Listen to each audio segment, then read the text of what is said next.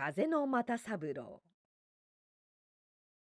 ドッドドドドードドドドドドー青いくるみも吹き飛ばせすっぱいかりんも吹き飛ばせドッドドドドードドドードドドー谷川の岸に小さな学校がありました。教室はたった一つでしたが生徒は3年生がないだけであとは1年から6年までみんなありました。運動場もテニスコートのくらいでしたがすぐ後ろは栗の木のあるきれいな草の山でしたし運動場の隅にはごぼごぼ冷たい水を吹く岩穴もあったのです。爽やかな9月1日の朝でした。青空で風がドーとなり日光は運動場いっぱいでした。黒い雪袴を履いた2人の1年生の子が土手を回って運動場に入ってきてまだ他に誰も来ていないの？を見て「あほら一等だぞ一等だぞ!」と代わる代わる叫びながら大喜びで門を入ってきたのでしたがちょっと教室の中を見ますと二人ともまるでびっくりして棒立ちになりそれから顔を見合わせてブルブル震えましたが一人はとうとう泣き出してしまいました。というわけはそのしんとした朝の教室の中にどこから来たのかまるで顔も知らないおかしな赤い髪の子供が一人一番前の机にちゃんと座っていたのです。そしてその机といったらまた全くこの泣いた子の自分の机だったのです。もう一人の子ももう半分泣きかけていましたがそれでも無理やり目をりんと張ってそっちの方をにらめていましたらちょうどその時川上から「ちょうはかぐりち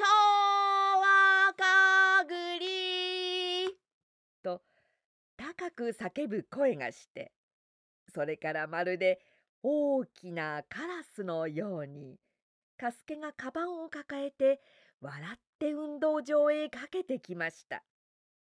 と思ったらすぐその後から佐太郎だの康介だのどやどややってきました。なしてないでらうなかもたのが？カスケが泣かない子供の肩をつかまえて言いました。するとその子もわーっと泣いてしまいました。おかしいと思ってみんなが辺りを見ると教室の中にあの赤毛のおかしな子がすましてシャンと座っているのが目につきました。みんなはしんとなってしまいました。だんだんみんな女の子たちも集まってきましたが誰も何とも言えませんでした。赤毛の子供は一向怖がる風もなくやっぱりちゃんと座ってじっと黒板を見ています。すると6年生の一郎が来ました。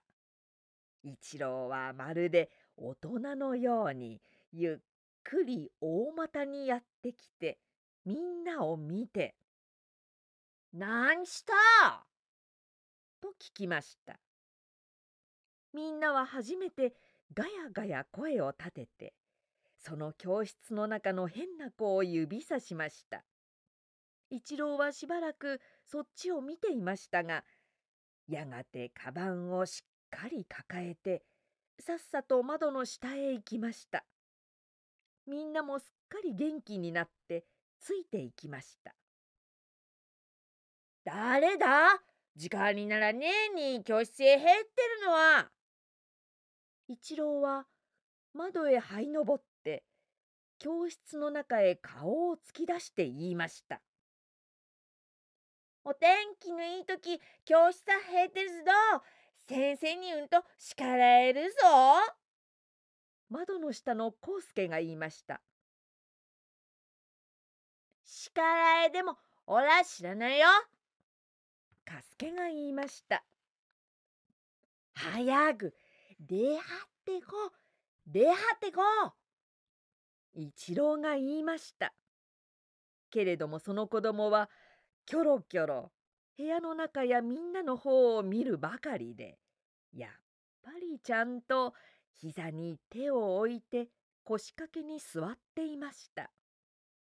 全体その形からが実におかしいのでした。へんてこなネズミ色のダブダブの上着を着て白い半ズボンを履いてそれに赤い革の半靴を履いていたのです。それに顔といったらまるで熟したりんごのよう。ことに目はまん丸で真っ黒なのでした。一向言葉が通じないようなので一郎も全く困ってしまいました。あいつは外国人だな。学校さ入るのだな。みんなはガヤガヤガヤガヤ言いました。ところが5年生のカスケがいきなり「ああ3年生さん入るのだ!」と叫びましたので「あそうだ」と小さい子供らは思いましたが一郎は黙って首を曲げました。変な子供はやはりキョロキョロこっちを見るだけきちんと腰掛けています。その時風がドーと吹いてきて教室のガラス戸はみんなガタガタなり学校の後ろの山の茅や栗の木はみんな変に青白くなって揺れ教室の中の子供はなんだかにやっと笑って少し動いたようでした。するとカスケがすぐ叫びました。ああ、わかった。あいつは風の又三郎だぞ。そうだ。とみんなも思った時にわかに後ろの方で五郎があ、いてちゃん!」と叫びました。みんなそっちへ振り向きますと五郎が康介に足の指を踏まれてまるで怒って康介を殴りつけていたのです。すると康介も怒って「ああ俺悪くてねひどはだいだな」と言ってまた五郎を殴ろうとしました。五郎はまるで顔中涙だらけにして康介に組みつこうとしました。そこで一郎が間へ入ってカスケが康介を押さえてしまいました。ああ喧嘩するなったら先生ちゃんと職員室に来てらぞと一郎が言いながらまた教室の方を見ましたら一郎はにわかにまるでポカンとしてしまいました。った今まで教室にいたあの変な子が影も形もないのです。みんなもまるでせっかく友達になった子馬が遠くへやられたようせっかく取った山柄に逃げられたように思いました。風がまたドーンと吹いてきて窓ガラスをガタガタ言わせ後ろの山の茅をだんだん上流の方へ青白く波立てていきました。あえなだ喧嘩したんだからまだ三郎いなくなったカスケが怒って言いましたみんなも本当にそう思いました五郎は実に申し訳ないと思って足の痛いのも忘れてしょんぼり肩をすぼめて立ったのですやっぱりあいつは風の又三郎だったな。200頭日で来たんだな。靴履いてだったぞ。服も着てだったぞ。髪赤くておかしなやつだったな。あれあれ、また三郎、俺の机の上さ、石掛け乗せてたぞ。2年生の子が言いました。見ると、その子の机の上には汚い石掛けが乗っていたのです。そうだありゃあそこのガラスもぶっかしたぞそうだないであいざ休み目に助け石ぶつけなのだなああそうだないでと言っていた時これはまた何というわけでしょう？先生が玄関から出てきたのです。先生はピカピカ光る予備校を右手に持ってもう集まれの支度をしているのでしたがそのすぐ後ろからさっきの赤い髪の子がまるで権現様のおっぱ餅のようにすまし込んで白いシャッポをかぶって先生についてスパスパと歩いてきたのです。みんなはしーんとなってしまいました。やっと一郎が先生、おはようございます。と言いましたので、みんなもついて、先生、おはようございます。と言っただけでした。皆さん、おはよう。どなたも元気ですね。では、並んで。先生は予備校をビルルと吹きました。それはすぐ谷の向こうの山へ響いてまたビルルルと低く戻ってきました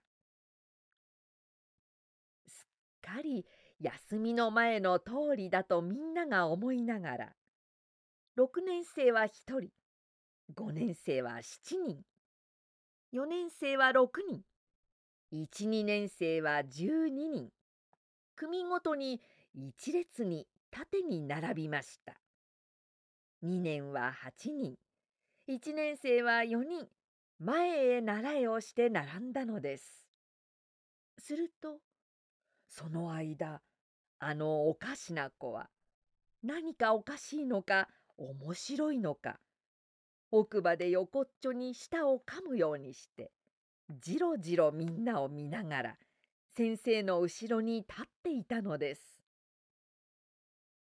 すると先生は、高田さん、こっちへお入りなさい。と言いながら、5年生の列のところへ連れて行って、竹をカスケと比べてから、カスケとその後ろの清の間へ立たせました。みんなは振り返ってじっとそれを見ていました。先生はまた玄関の前へ戻って「前へ習え」と号令をかけましたみんなはもういっぺん前へ習えをしてすっかり列を作りましたが実はあの変な子がどういうふうにしているのか見たくて変わる変わるそっちを振り向いたり横目で睨んだりしたのでした。するとその子はちゃんと前へ習えでも何でも知ってるらしく平気で両腕を前へ出して指先をカスケの背中へやっと届くくらいにしていたものですからカスケはなんだか背中がかゆくくすぐったいというふうにもじもじしていました。治れ先生がまた号令をかけました。一年から順に前へおい。そこで一年生は歩き出し、間もなく二年生も歩き出して、みんなの前をぐるっと通って、右手の下駄箱のある入り口に入っていきました。4年生が歩き出すと、さっきの子も、カスケの後へついて、大威張りで歩いていきました。前へ行った子も、時々振り返ってみ、後の者もじっと見ていたのです。まもなくみんなは履物を下駄箱に入れて教室へ入ってちょうど外へ並んだ時のように組ごとに一列に机に座りました。さっきの子もすまし込んでカスケの後ろに座りました。ところがもう大騒ぎです。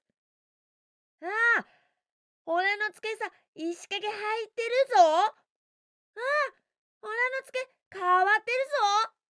キッコキッコうな通信簿持ってきたか。ほら忘れてきたじゃあああさのきっぺん貸せきっぺん貸せったら。ああない。人の残機をとんてって。その時先生が入ってきましたのでみんなも騒ぎながらとにかく立ち上がり。一郎が一番後ろで「礼!」と言いました。みんなはお辞儀をする間はちょっとしんとなりましたがそれからまたガヤガヤガヤガヤ言いました。静かに皆さん静かにするのです。先生が言いました。し、ええ通じ、やがましったら、かすけ、きっこ、ああ。一郎が一番後ろからあまり騒ぐものを一人ずつ叱りました。みんなはしんとなりました。先生が言いました。皆さん、長い夏のお休みは面白かったですね。皆さんは朝から水泳ぎもできたし、林の中で鷹にも負けないぐらい高く叫んだり、また兄さんの草刈りについて上野野原へ行ったりしたでしょう。けれども、もう昨日で休みは終わりました。これからは第二学期で秋です。昔から秋は一番体も心も引き締まって勉強のできる時だと言ってあるのです。ですから皆さんも今日からまた一緒にしっかり勉強しましょう。それからこのお休みの間に皆さんのお友達が一人増えました。それはそこにいる高田さんです。その方のお父さんは今度会社の御用で上野野原の入り口へおいでになっていられるのです。高田さんは今までは北海道の学校におられたのですが今日から皆さんのお友達になるのですから皆さんは学校で勉強の時もまた栗拾いや魚取りに行く時も高田さんを誘うようにしなければなりません。わかりましたか？わかった人は手を挙げてごらんなさい。すぐみんなは手を挙げました。その高田と呼ばれた子も勢いよく手を挙げましたので、ちょっと先生は笑いましたがすぐ、わかりましたね。ではよし。と言いましたので、みんなは火の消えたようにいっぺんに手を下ろしました。ところがカスケがすぐ、先生と言ってまた手を挙げました。はい。先生はカスケを指さしました。高田さん、名はなんて言うべな。高田三郎さんです。わ、うま、そりゃやっぱりまた三郎だな。カスケはまるで手をたたいて机の中で踊るようにしましたので大きな方の子供らはどっと笑いましたが下の子供らは何か怖いというふうにしんとして三郎の方を見ていたのです。先生はまた言いました。今日は皆さんは通信簿と宿題を持ってくるのでしたね。持ってきた人は机の上へ出してください。私が今集めに行きますから。みんなはバタバタカバンを開けたり風呂敷を解いたりして通信簿と宿題を机の上に出しました。そして先生が1年生の方から順にそれを集め始めました。その時みんなはぎょっとしました。というわけはみんなの後ろのところにいつか一人の大人が立っていたのです。その人は白いダブダブの朝服を着て黒いテカテカしたハンケチをネクタイの代わりに首に巻いて手には白い扇を持って軽く自分の顔を仰ぎながら少し笑ってみんなを見下ろしていたのです。さあみんなはだんだんしんとなってまるで硬くなってしまいました。ところが先生は別にその人を気にかける風もなく順々に通信簿を集めて三郎の席まで行きますと三郎は通信簿も宿題帳もない代わりに両手を握り拳にして二つ机の上に乗せていたのです。先生は黙ってそこを通り過ぎみんなのを集めてしまうとそれを両手で揃えながらまた教壇に戻りましたでは宿題帳はこの次の土曜日に直して渡しますから今日持ってこなかった人は明日きっと忘れないで持ってきてください。それは越次さんと裕二さんと良作さんとですね。では今日はここまでです。明日からちゃんといつもの通りの支度をしておいでなさい。それから4年生と6年生の人は先生と一緒に教室のお掃除をしましょう。ではここまで。一郎が「気をつけ!」と言いみんなはいっぺんに立ちました。後ろの大人も扇を下に下げて立ちました。礼先生もみんなも礼をしました。後ろの大人も軽く頭を下げました。それからずっと下の組の子供らは一目散に教室を飛び出しましたが4年生の子供らはまだもじもじしていました。すると三郎はさっきのダブダブの白い服の人のところへ行きました。先生も教壇を降りてその人のところへ行きました。いや、どうもご苦労様でございます。その大人は丁寧に先生に礼をしました。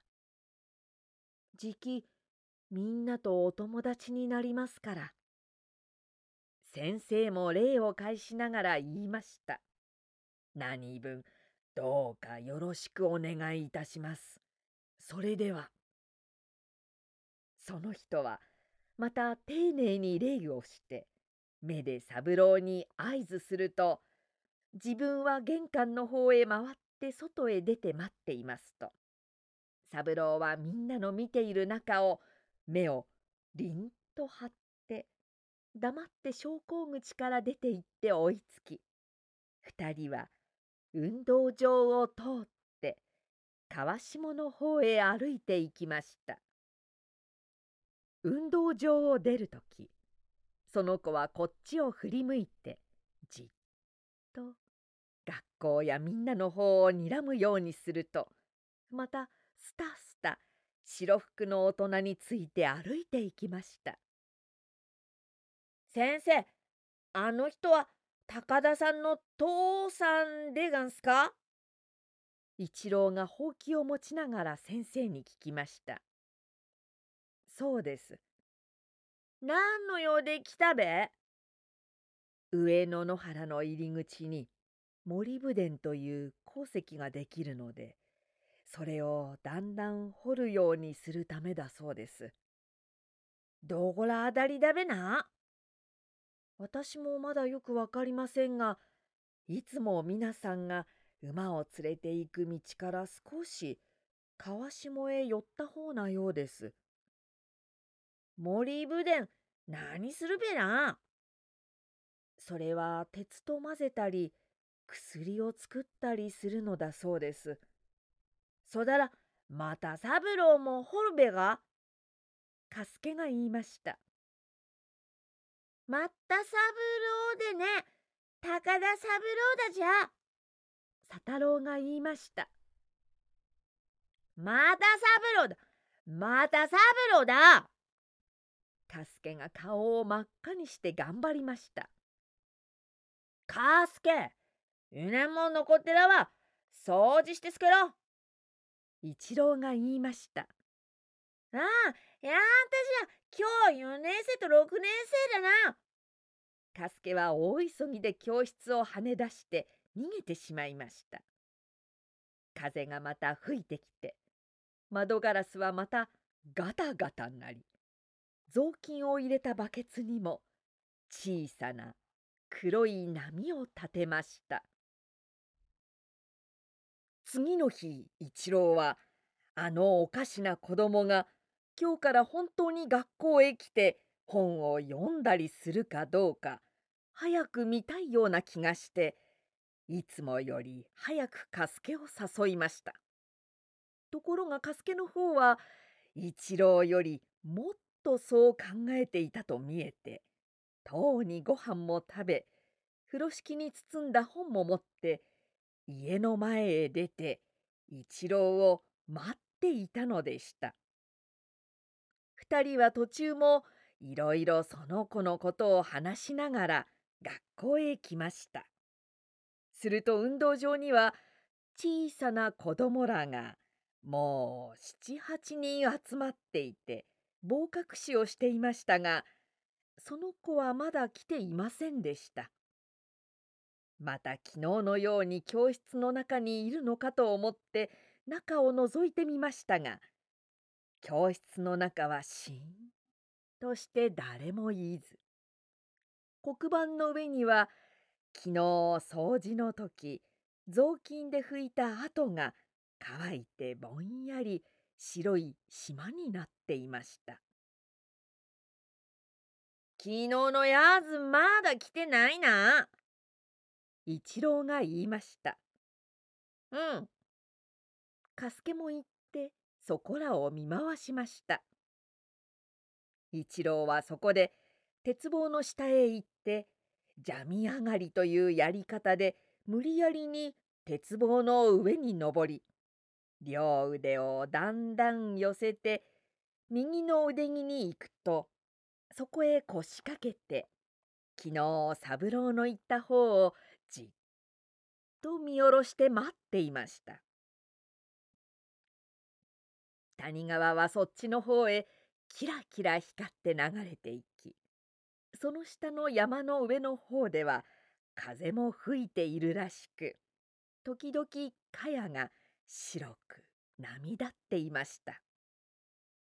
カスケもやっぱりその柱の下でじっとそっちを見て待っていました。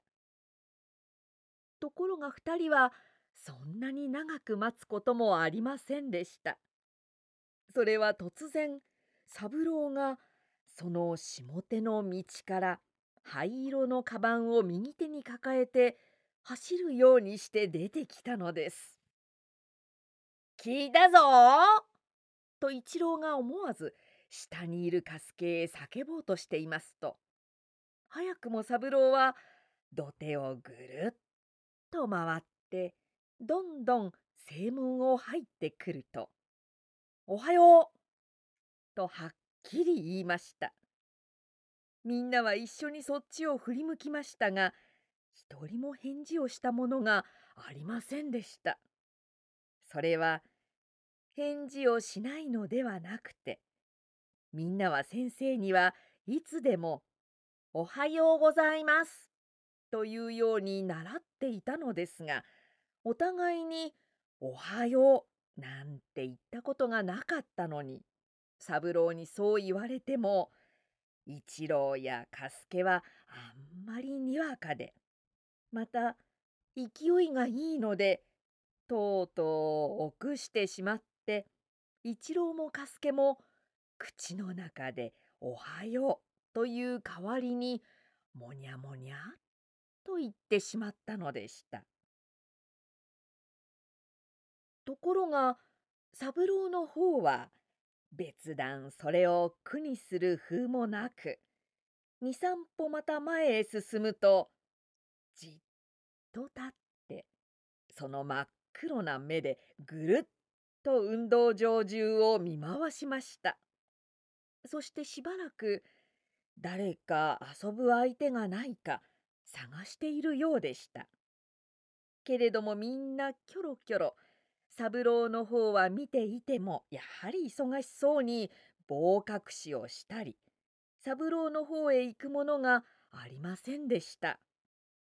三郎はちょっと具合が悪いようにそこに突っ立っていましたがまた運動場をもう一度見回しました。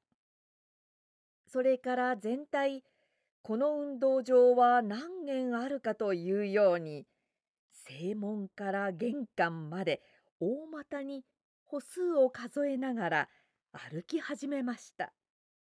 一郎は急いで鉄棒を跳ね降りて加助と並んで息を凝らしてそれを見ていました。そのうち三郎は向こうの玄関の前まで行ってしまうとこっちへ向いてしばらく暗算をするように少し首を曲げて立っていました。みんなはやはりキロキロそっちを見ています。三郎は少し困ったように両手を後ろへ組むと向こう側の土手の方へ職員室の前を通って歩き出しました。その時風がザーあーっと吹いてきて土手の草はざわざわ波になり運動場の真ん中でさーっと塵が上がりそれが玄関の前まで行くとキリキリと回って小さなつむじ風になって黄色な塵は瓶を逆さまにしたような形になって屋根より高く登りました。するとカスケが突然高く言いました。そうだやっぱりあいつはまた三郎だぞあいつなんかするときっと風吹いてくるぞうん。一郎はどうだかわからないと思いながらも黙ってそっちを見ていました。三郎はそんなことには構わず土手の方へやはりスタスタ歩いていきます。その時先生がいつものように予備校を持って玄関を出てきたのです。おはようございます。小さな子供らはみんな集まりました。おはよう。先生はちらっと運動場を見回してから、では並んでと言いながらビルルッと笛を吹きましたみんなは集まってきて昨日の通りきちんと並びました。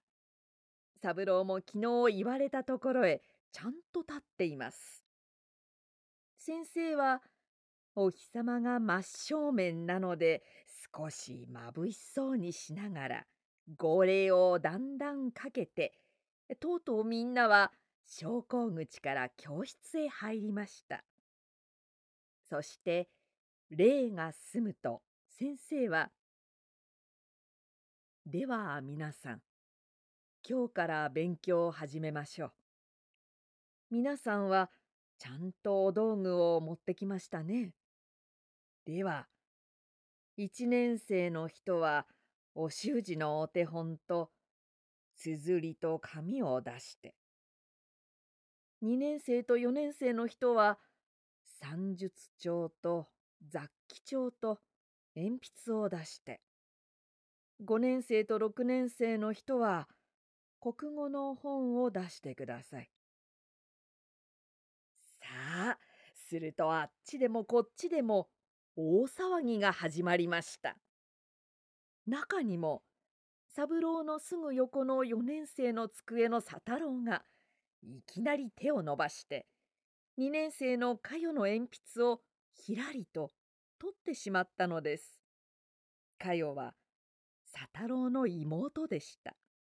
するとかよは「わああになきっぺんとではあがねな」と言いながら取り返そうとしますと佐太郎が「あこいつは俺のだな」と言いながら鉛筆を懐の中へ入れてあとは品人がお辞儀する時のように両手を袖へ入れて机へぴったり胸をくっつけました。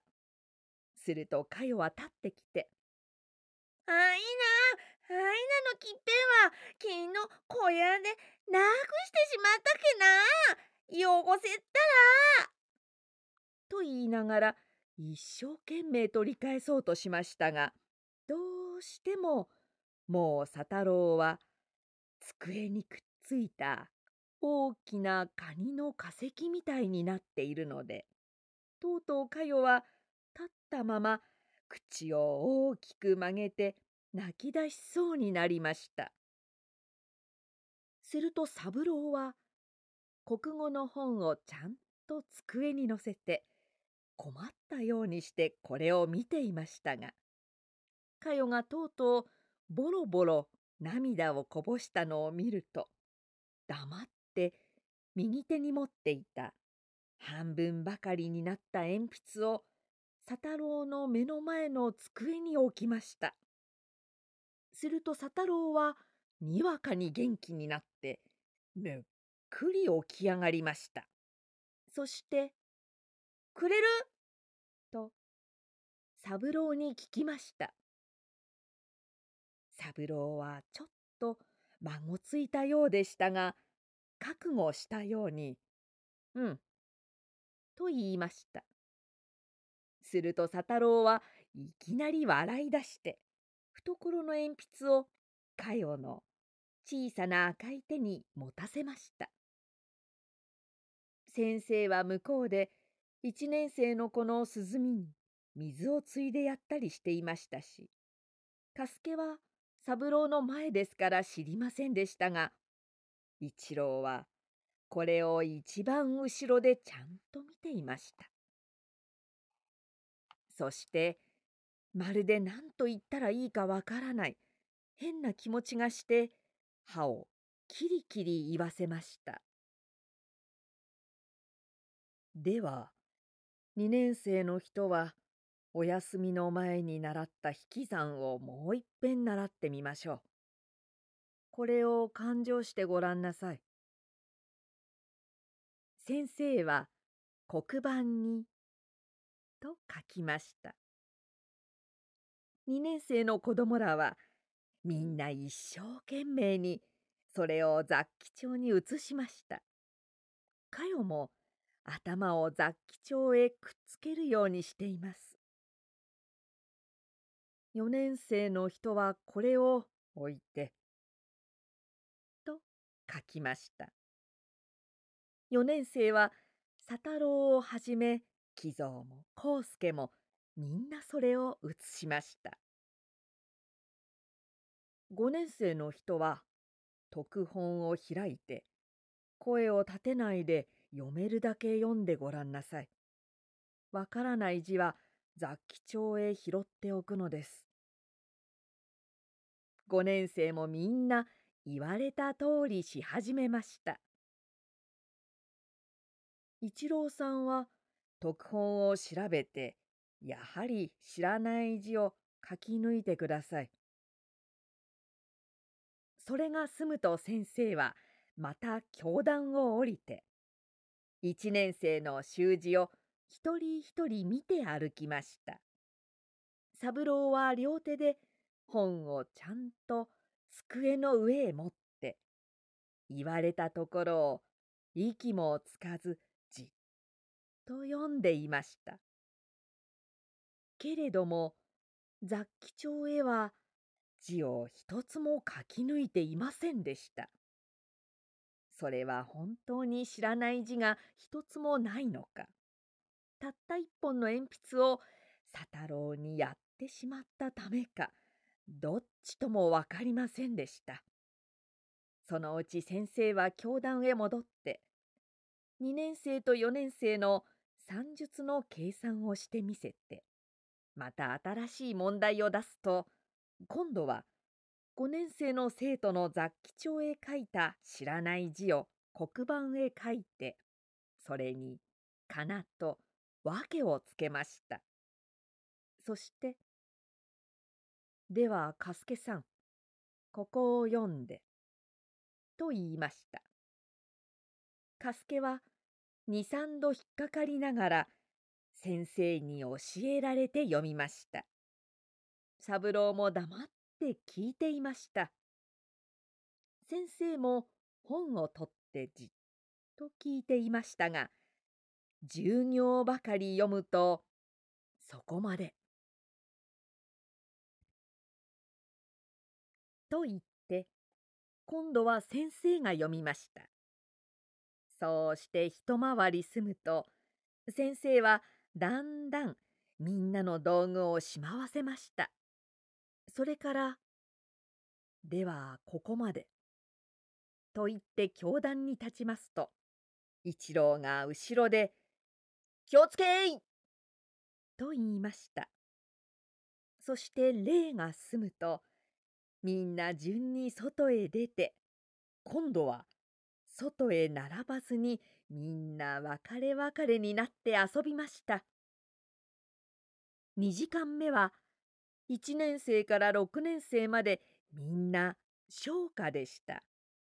そして先生がマンドリンを持って出てきて、みんなは今までに習ったのを先生のマンドリンについて5つも歌いました。三郎もみんな知っていて、みんなどんどん歌いました。そしてこの時間は大変早く経ってしまいました。3時間目になると今度は2年生と4年生が国語で5年生と6年生が数学でした。先生はまた黒板に問題を書いて5年生と6年生に計算させました。しばらくたって一郎が答えを書いてしまうと三郎の方をちょっと見ました。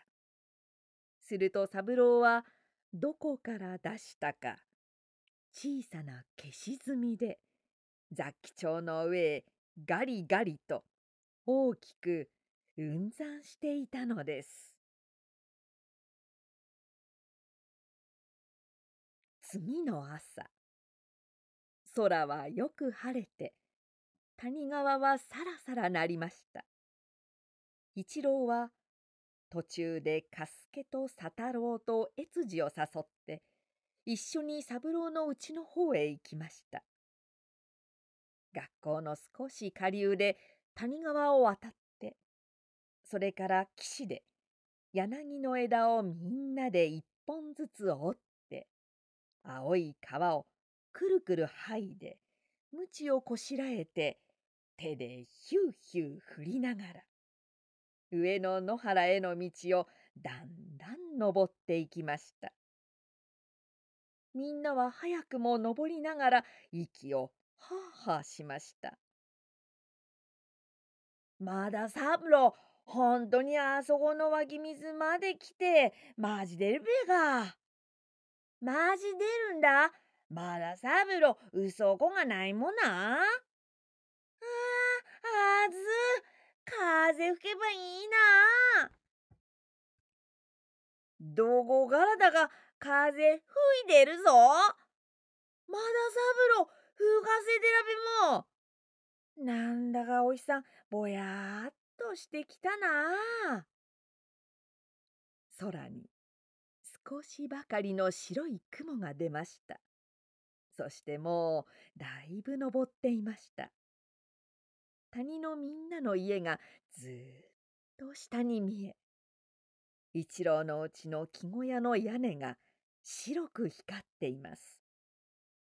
道が林の中に入り、しばらく道はじめじめして辺りは見えなくなりましたそして間もなくみんなは約束の湧き水の近くに来ましたするとそこから「おーいみんな来たかい?」と三郎の高く叫ぶ声がしました。みんなはまるでせかせかと走って登りました。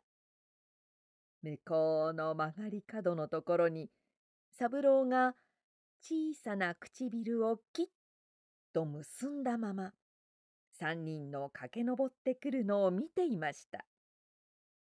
三人はと三郎の前まで来ましたけれどもあんまり息がはあはあしてすぐにも何も言えませんでした助けなどはあんまりもどかしいもんですから空へ向いて「ほうほう」と叫んで早く息を吐いてしまおうとしました。すると三郎は大きな声で笑いました。ずいぶん待ったぞ。それに今日は雨が降るかもしれないそうだよ。そうだら早く行くべさ。おらまんず水飲んでく。三人は汗を拭いてしゃがんで真っ白な岩からごぼごぼ吹き出す冷たい水を何べんもすくって飲みました。僕のうちはここからすぐなんだ。ちょうどあの谷の上あたりなんだ。みんなで帰りに寄ろうね。うん。まんつ、野原さ行くべさ。みんながまた歩き始めた時湧き水は何かを知らせるようにぐーっとなりそこらの木もなんだかザーッとなったようでした5人は林の裾の藪の間を行ったり岩掛の小さく崩れるところを何べんも通ったりしてもう上の野原の入り口に近くなりました。みんなはそこまで来ると来た方からまた西の方を眺めました。光ったり陰たり幾通りにも重なったたくさんの丘の向こうに川に沿った本当の野原がぼんやり青く広がっているのでした。ありゃ、あいつ川だぞ。春日明神さんの帯のようだな。三郎が言いました。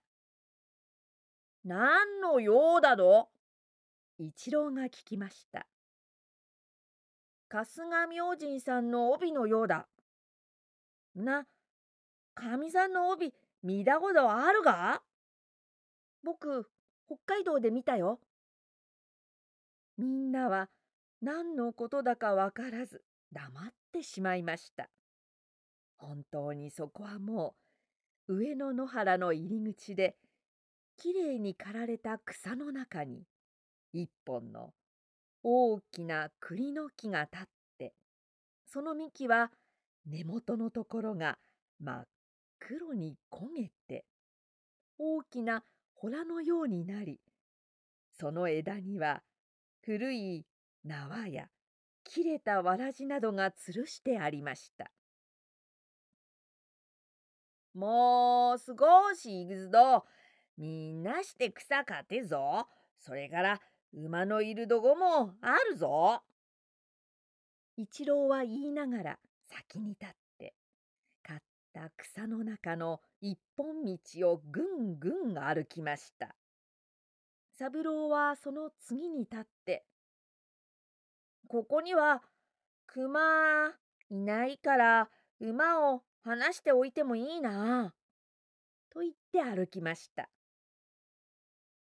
しばらく行くと道端の大きな奈良の木の下に縄で編んだ袋が投げ出してあってたくさんの草束があっちにもこっちにも転がっていました背中に草束を背負った2匹の馬が一郎を見て鼻をプルプル鳴らしました。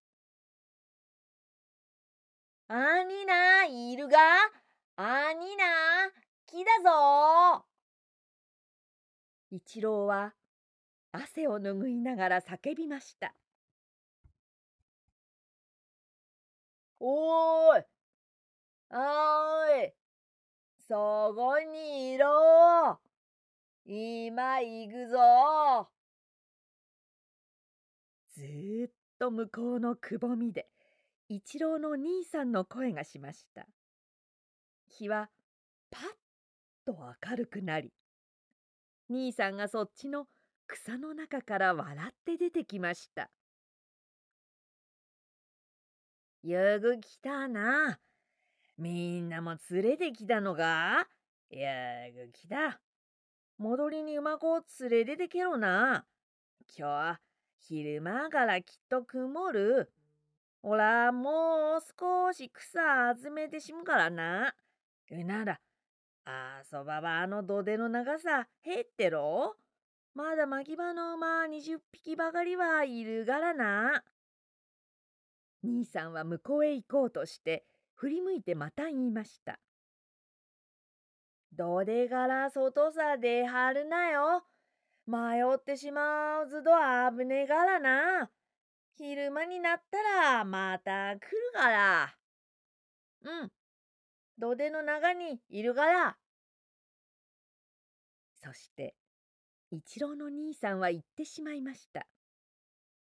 空には薄い雲がすっかりかかり、太陽は白い鏡のようになって雲と反対に馳せました風が出てきてまだ刈っていない草は一面に波を立てます一郎は先に立って小さな道をまっすぐに行くと間もなく土手になりましたその土手のひととこちぎれたところに2本の丸太の棒を横に渡してありました。越次がそれをくぐろうとしますとカスケが「ほらこっだのもの外せだぞ!」と言いながら片っぽの端を抜いて下に下ろしましたのでみんなはそれを跳ね越えて中に入りました。向こうの少し小高いところにテカテカ光る茶色の馬が7匹ばかり集まって尻尾を緩やかにバシャバシャ振っているのです。この馬みんな千円以上するもな。来年がみんな競馬さで張るのだずじゃ。一郎はそばへ行きながら言いました。馬はみんな今まで寂しくってしようがなかったというように一郎たちの方へ寄ってきましたそして鼻面をずっと伸ばして何か欲しそうにするのです。はあはあ、塩ケロズのだな。みんなは言いながら手を出して馬に舐めさせたりしましたが三郎だけは馬に慣れていないらしく気味悪そうに手をポケットへ入れてしまいました。あまだ三郎馬をおがながるじゃと越次が言いました。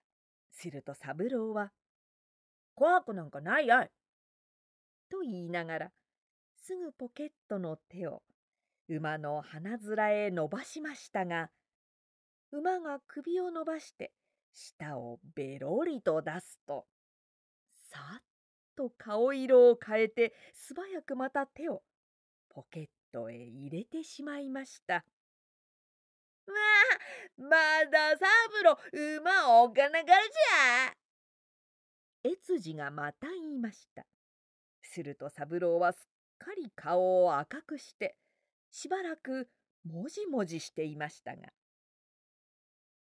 そんならみんなで競馬やるか?」と言いました。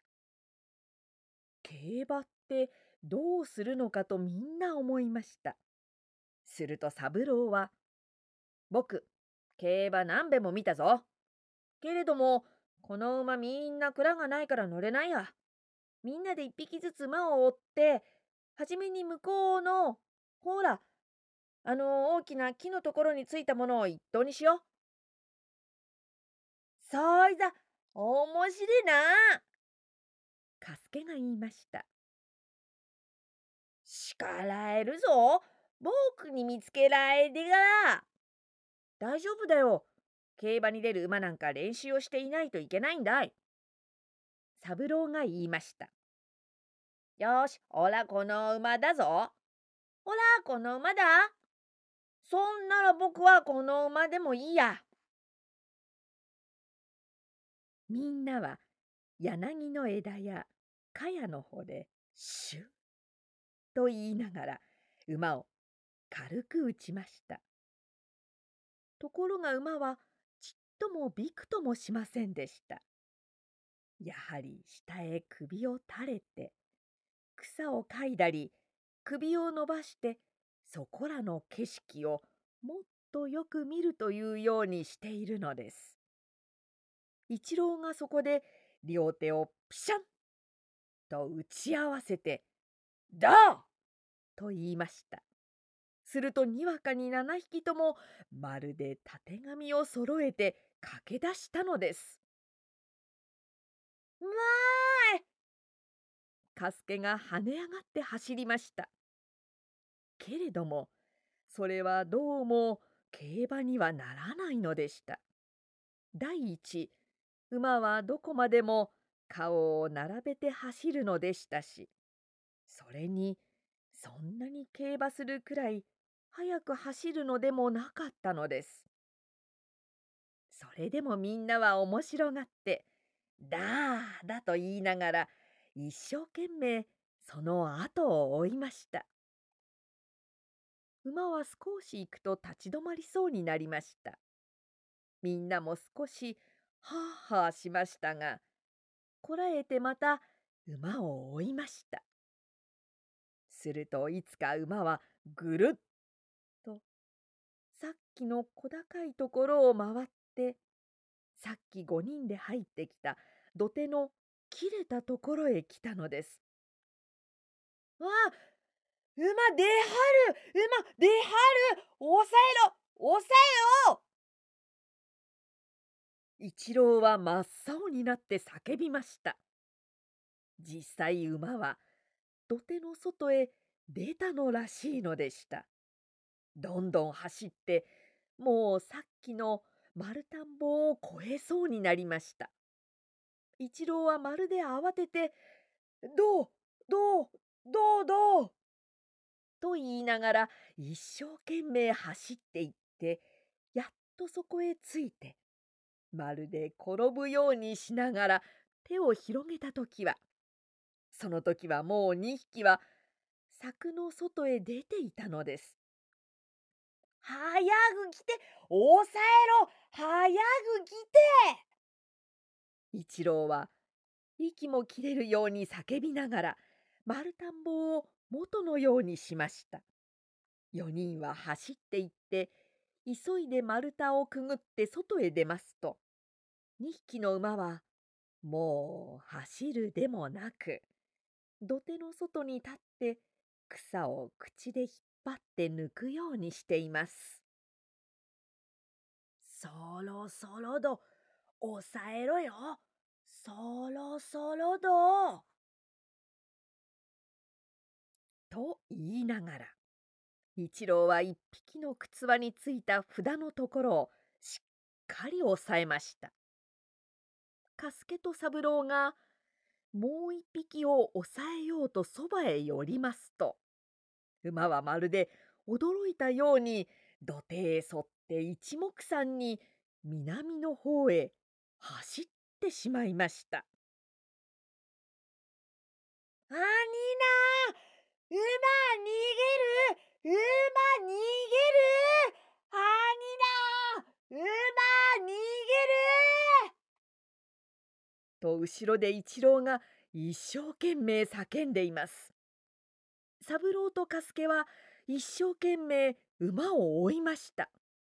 ところが馬はもう今度こそ本当に逃げるつもりらしかったのです。まるで竹ぐらいある草を分けて高みになったり低くなったりどこまでも走りましたカスケはもう足がしびれてしまってどこをどう走っているのかわからなくなりましたそれから周りが真っ青になってぐるぐる回りとうとう深い草の中に倒れてしまいました馬の赤いたてがみと後を追っていく三郎の白いシャッポが終わりにちらっと見えました。カスケは仰向けになって空を見ました。空が真っ白に光ってぐるぐる回り、そのこちらを薄いネズミ色の雲が早く早く走っています。そしてカンカン鳴っています。カスケはやっと起き上がってせかせか息しながら馬の行った方に歩き出しました草の中には今馬と三郎が通った後らしくかすかな道のようなものがありましたかすけは笑いましたそして「ふんなーに今どこかで怖くなってのっこり立ってるさ」と思いました。そこでカスケは一生懸命それをつけていきました。ところがその後のようなものはまだ百歩もいかないうちに男絵師や素敵に背の高いあざみの中で二つにも三つにも分かれてしまってどれがどれやら一向わからなくなってしまいました。カスケは、おーいと叫びました。おーと、どこかで三郎が叫んでいるようです。思い切ってその真ん中のを進みました。けれどもそれも時々切れたり馬の歩かないような急なところを横ざまに過ぎたりするのでした。空は大変暗く重くなり、周りがぼーっとかすんできました。冷たい風が草を渡り始め、もう雲や霧がキレキレになって、目の前をぐんぐん通り過ぎていきました。あ、こいつは悪くなってきた。みんな悪いことはこれからたがってやってくるのだ。とカスケは思いました。全くその通り。にわかに馬の通った後は草の中でなくなってしまいました。ああ悪くなった。悪くなったカスケは胸をドキドキさせました。草が体を曲げてパチパチいったりさらさら鳴ったりしました。霧がことにしげくなって着物はすっかり湿ってしまいました。カスケは喉いっぱい叫びました一郎一郎こっちさこところが何の返事も聞こえません。黒板から降る白木の粉のような暗い冷たい霧の粒がそこら一面踊り回り辺りがにわかにしんとして陰気に陰気になりました。草からはもう雫の音がポタリポタリと聞こえてきます。カスケはもう早く一郎たちのところへ戻ろうとして急いで引っ返しました。けれどもどうもそれは前に来たところとは違っていたようでした。第一あざみがあんまりたくさんありましたしそれに草の底にさっきなかった岩かけがたびたび転がっていました。そしてとうとう聞いたこともない大きな谷がいきなり目の前に現れましたすすきがざわざわざわっとなり向こうの方は底知れずの谷のように霧の中に消えているではありませんか。風が来るとすすきの穂は細いたくさんの手をいっぱい伸ばして忙しく振って「あ西さんあ東さんあ西さんあ南さんあ西さん」なんて言っているようでした。カスケはあんまりみっともなかったので目をつむって横を向きました。そして急いで引っ返しました。小さな黒い道がいきなり草の中に出てきました。それはたくさんの馬のひづめの跡で出来上がっていたのです。カスケは夢中で短い笑い声を上げてその道をぐんぐん歩きました。けれども頼りのないことは道の幅が5寸ぐらいになったりまた三尺ぐらいに変わったりおまけになんだかぐるっと回っているように思われました。そしてとうとう大きなてっぺんの焼けた栗の木の前まで来た時ぼんやりいくつにも分かれてしまいました。そこは多分はヤバの集まり場所であったでしょう。霧の中に丸い広場のように見えたのです。カスケはがっかりして黒い道をまた戻り始めました。知らない草穂が静かに揺らぎ少し強い風が来るときはどこかで何かが合図をしてでもいるように一面の草が「それ来た!」と皆体を伏せて避けました。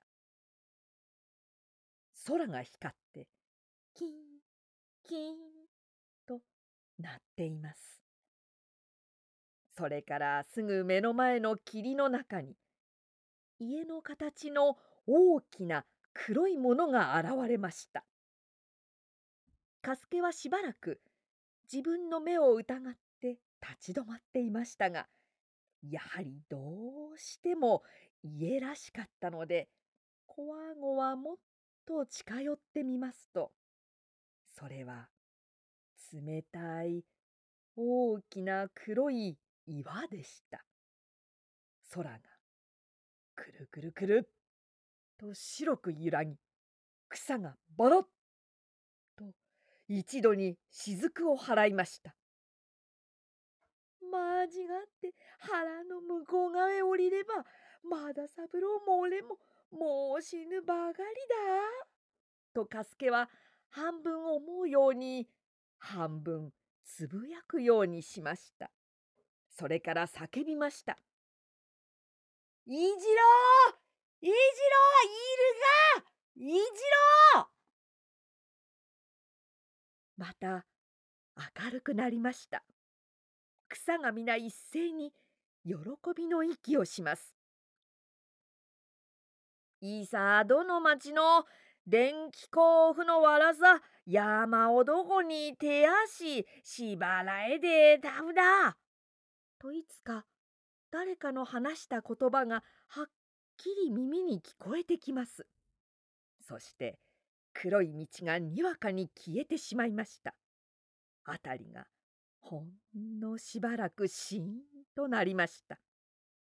それから非常に強い風が吹いてきました。空が旗のようにパタパタ光って翻り火花がパチパチパチッと燃えました。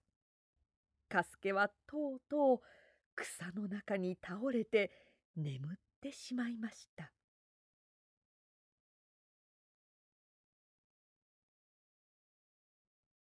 そんなことはみんなどこかの遠い出来事のようでした。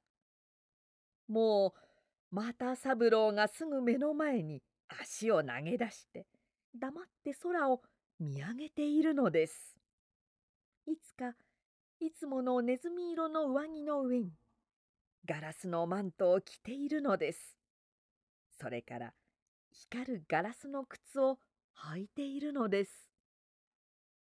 又三郎の肩には栗の木の影が青く落ちています。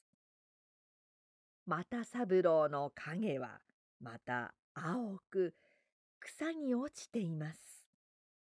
そして風がどんどんどんどん吹いているのです。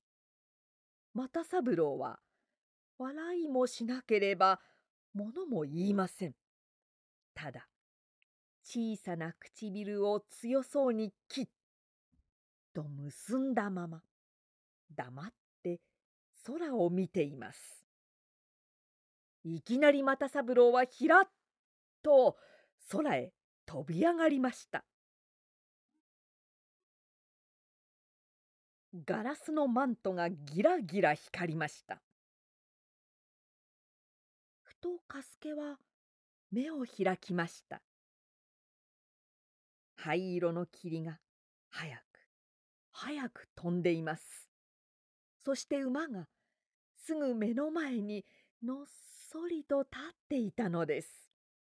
その目はカスケを恐れて横の方を向いていました。カスケは跳ね上がって馬の名札を押さえました。その後ろから三郎がまるで色のなくなった唇をきっと結んでこっちへ出てきました。カスケはブルブル震えました。おーい霧の中から一郎の兄さんの声がしました。雷もゴロゴロ鳴っています。おーいカスケいるが？カスケ一郎の声もしました。カスケは喜んで飛び上がりました。おいいるいる一郎おい一郎の兄さんと一郎が突然目の前に立ちました。カスケはにわかに泣き出しました。探したぞ。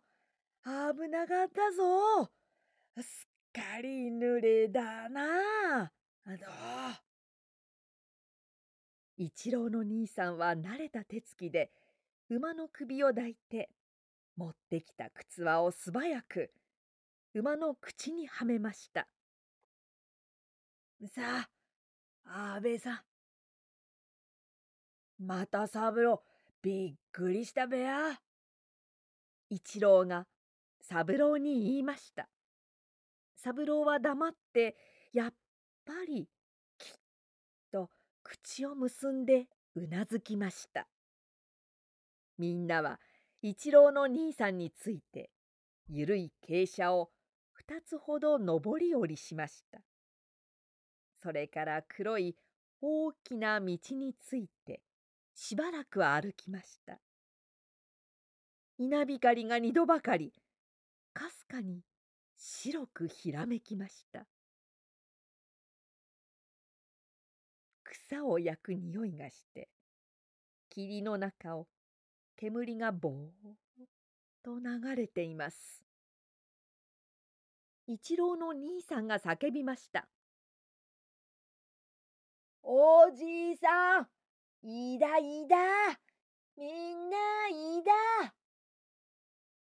おじいさんは霧の中に立っていて、はあ、心配した、心配した。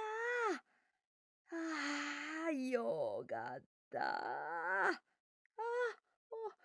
かすけ、寒がべあ。さ、へれ。言いました。かすけは一郎と同じようにやはりおじいさんの孫のようでした。半分に焼けた大きな栗の木の根元に草で作った小さな囲いがあってちょろちょろ赤い火が燃えていました。一郎の兄さんは馬を奈良の木につなぎました。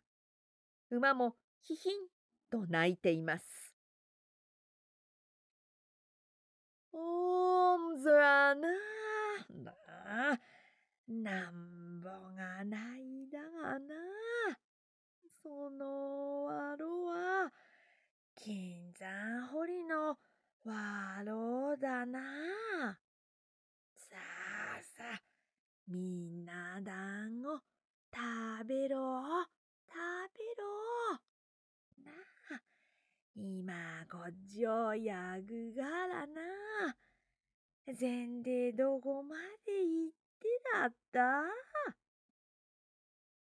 笹長根の折り口だ。と一郎の兄さんが答えました。あぶねがった。あぶねがった。むごさおりだら馬も人もそれきりだったぞ。朝がすけ団子食べろ。このわろも食べろ。さあさあ、こいつも食べろ。おじいさん、馬おいでくるが。一郎の兄さんが言いました。うん、うん。僕ぐるどまだやがましがらな。しだども、もう少しまで。まだすぐ晴れるはあ、しんべした。ほら、もう、トラコ山の下まで行ってみてきた？ああ、まんず、よかった。雨も晴れる。今朝、ほんとに天気よかったのにな。うん。まだよくなるさ。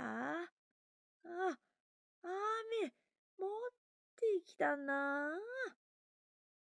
一郎の兄さんが出て行きました。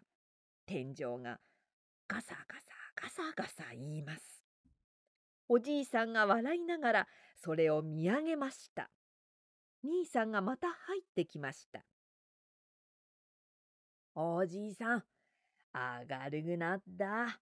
雨は晴れだ。そうか。さあ、みんなよく日にあだれ。ほら、まだ草がるがらな。霧がふっと切れました。日の光がさっと流れて入りました。その太陽は少し西の方に寄ってかかり、幾変化の牢のような霧が逃げ遅れて仕方なしに光りました。草からは雫がキラキラ落ち、すべての葉も茎も花も、今年の終わりの日の光を吸っています。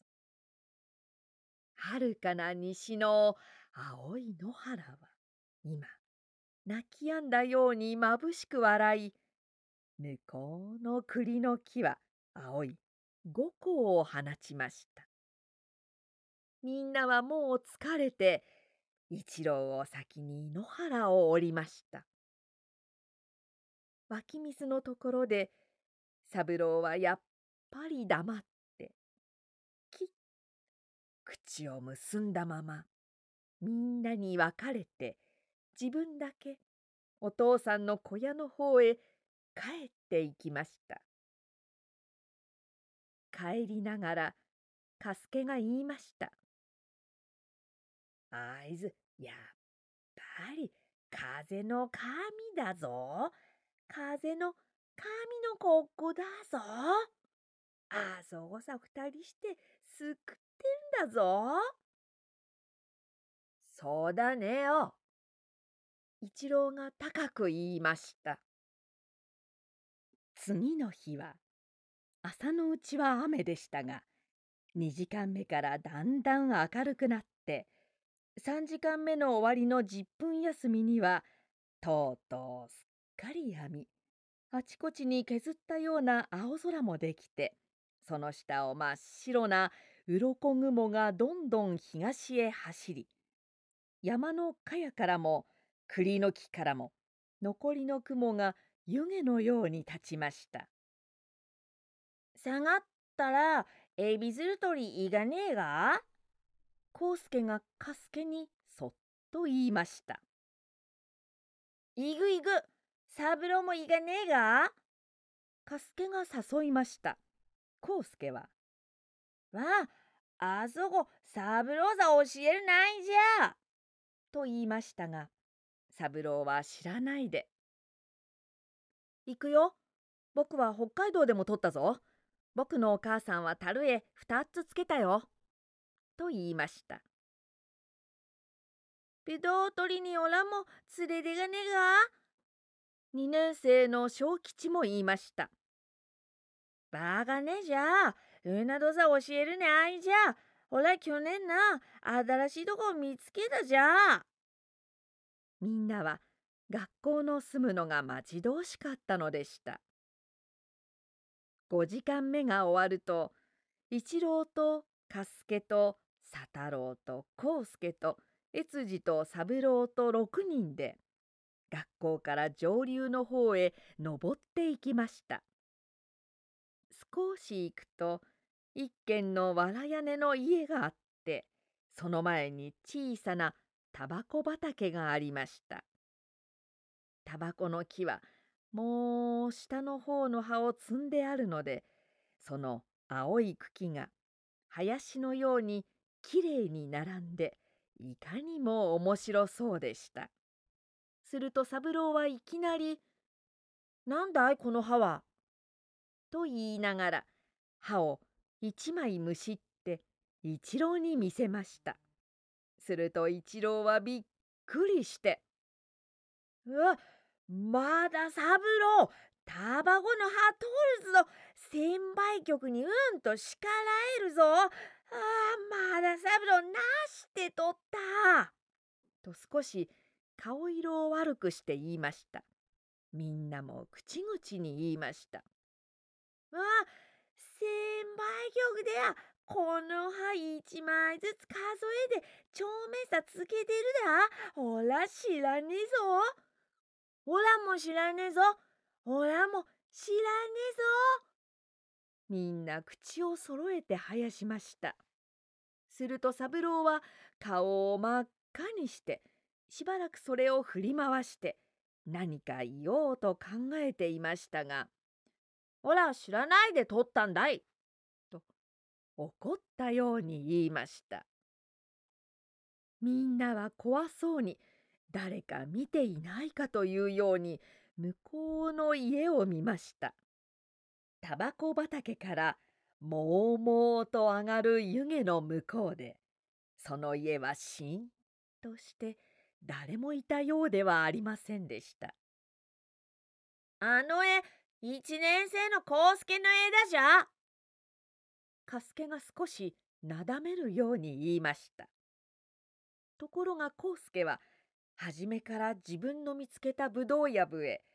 三郎だのみんなあんまり来て面白くなかったもんですから意地悪くもう一度三郎に言いました「ああ三郎なんぼ知らねえだってわがねだじゃああ三郎元の通りにして迷んでりゃ。三郎は困ったようにしてまたしばらく黙っていましたが「そんならおいらここに置いてくからいいや」と言いながらさっきの木の根元へそっとその葉を置きました。すると一郎は「早がべ」と言って先に立って歩き出しましたのでみんなもついていきましたが康介だけはまだ残って「あおら知らねえぞ！ありゃまだ三郎の置いた葉あそこにあるじゃ」なんて言っているのでしたがみんながどんどん歩き出したので康介もやっとついてきました。みんなは茅の間の小さな道を山の方へ少し登りますとその南側に向いたくぼみに栗の木があちこち立って下にはぶどうがもくもくした大きな藪になっていました。ここ俺見つけたんだからみんなあんまり通りやねえぞ。康介が言いました。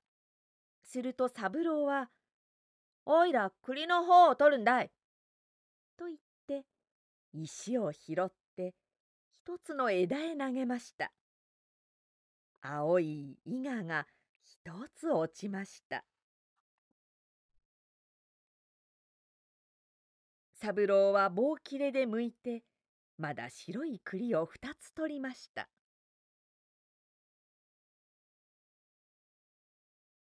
みんなはぶどうの方へ一生懸命でしたそのうち康介がもう一つの藪へ行こうと一本の栗の木の下を通りますといきなり上から雫がいっぺんにザッと落ちてきましたので康介は肩から背中から水へ入ったようになりました。康介は驚いて口を開いて上を見ましたらいつか木の上に三郎が登っていてなんだか少し笑いながら自分も袖口で顔を拭いていたのです。ああまだ三郎なする康介は恨めしそうに木を見上げました。風が吹いたんだい。三郎は上でくつくつ笑いながら言いました。康介は木の下を離れてまた別の藪でぶどうを取り始めました。もう康介は自分でも持てないくらいあちこちへためていて口も紫色になってまるで大きく見えました。さあ、このぐらい持って戻らねえが？一郎が言いました。ほら、もっと取ってくじゃ。康介が言いました。その時康介はまた頭から冷たい雫をザーッとかぶりました。康介はまたびっくりしたように木を見上げましたが今度は三郎は木の上にはいませんでした。けれども木の向こう側に三郎のネズミ色の肘も見えていましたしくつくつ笑う声もしましたから康介はもうすっかり怒ってしまいました。まあまだ三郎まだ人をさ水がげだな。風が吹いたんだい。みんなはどっと笑いました。まあ、まだ三郎なあ、そこで木ゆすたけやな。みんなはどっとまた笑いました。すると康介は恨めしそうにしばらく黙って三郎の顔を見ながら「まいまだ三郎。うなどは世界にいなくてもいいな」すると三郎はずるそうに笑いました「やあ康介くん失敬したね」康介は何かもっと別のことを言おうと思いましたがあんまり怒ってしまって考え出すことができませんでしたのでまた同じように叫びました「わいわいだまだサブロうなみたいな風など世界中にいなくてもいいなああ失敬したよ。だってあんまり君も僕へ意地悪をするもんだから。三郎は少し目をパチパチさせて気の毒そうに言いました。けれども康介の怒りはなかなか解けませんでした。そして三度同じことを繰り返したのです。わあまだ三郎風など世界中になくてもいいなあすると三郎は少し面白くなったようでまたくつくつ笑い出して尋ねました風が世界中になくてもいいってどう言うんだい？いいと過剰を立てて言ってごらん。そら三郎は先生みたいな顔つきをして指を一本出しました。康介は試験のようだしつまらないことになったと思って大変悔しかったのですが仕方なくしばらく考えてから言いました。うななど悪さばいさな傘ぶっ壊したりそれからそれから三郎は面白そうに一足進んで言いました。それから木折ったり転覆したりさなそれから？それからどうだい？ええー、もうぶっ壊さな！それから？それからあとはどうだい？証も消さな！それからあとは？それからあとは？どうだい？シャープも飛ばさな！それから？それからあとは？あとはどうだい？傘も飛ばさな！それからそれから？それからああ電信柱も倒さな。それから？それから？それから？それから？屋根も飛ばさな。屋根は家のうちだい。どだいまだあるかい？それからそれから？それだからあらそれだからラランプも消さなランプは証のうちだいけれどそれだけかい？え？はい。それからそれからそれから康介は詰まってしまいました。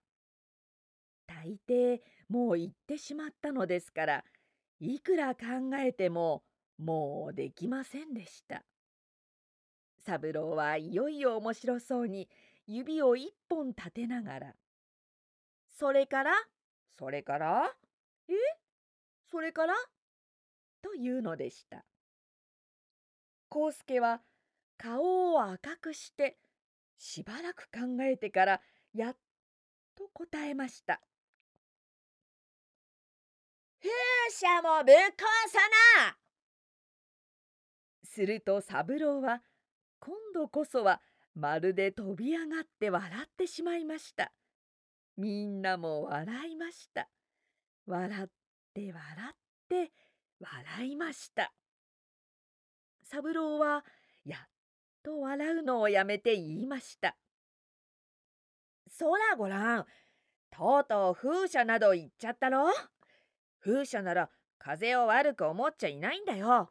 もちろん時々壊すこともあるけれども回してやる時の方がずっと多いんだ。風車ならちっとも風を悪く思っていないんだ。それに第一お前のさっきからの数えようはあんまりおかしいや。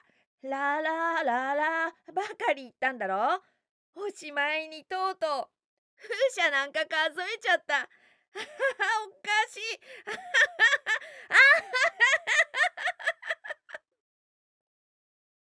三郎はまた涙の出るほど笑いました。康介もさっきからあんまり困ったために怒っていたのもだんだん忘れてきました。そしてつい三郎と一緒に笑い出してしまったのです。すると三郎もすかり機嫌を直して「康介くんいたずらをしてすまなかったよ」と言いました。さあそれでゃ行くべな。と一郎は言いながら三郎にぶどうを五房ばかりくれました。三郎は白い栗をみんなに二つずつ分けました。そしてみんなは下の道まで一緒に降りてあとはめいめいの家へ帰ったのです。